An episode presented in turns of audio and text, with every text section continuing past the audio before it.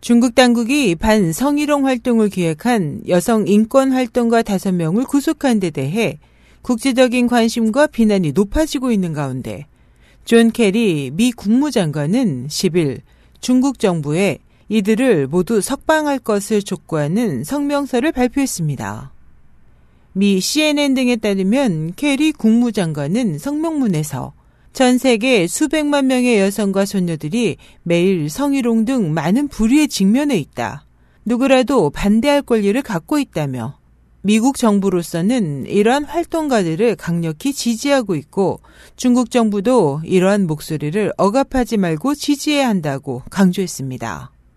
구속된 20, 30대 여성 인권 활동가들은 지난 3월 8일 세계 여성의 날에 맞춰 여성의 권리 향상을 호소하고 치안을 포함한 성희롱 근절을 호소하는 스티커를 만들어 베이징과 광저우 등 여러 도시에서 배포하거나 벽보에 게시할 것을 기획했습니다. 그러나 6일 그들은 잇따라 소란을 도발한 혐의로 경찰에 구속됐습니다. SH 희망성 국제방송 임천이었습니다.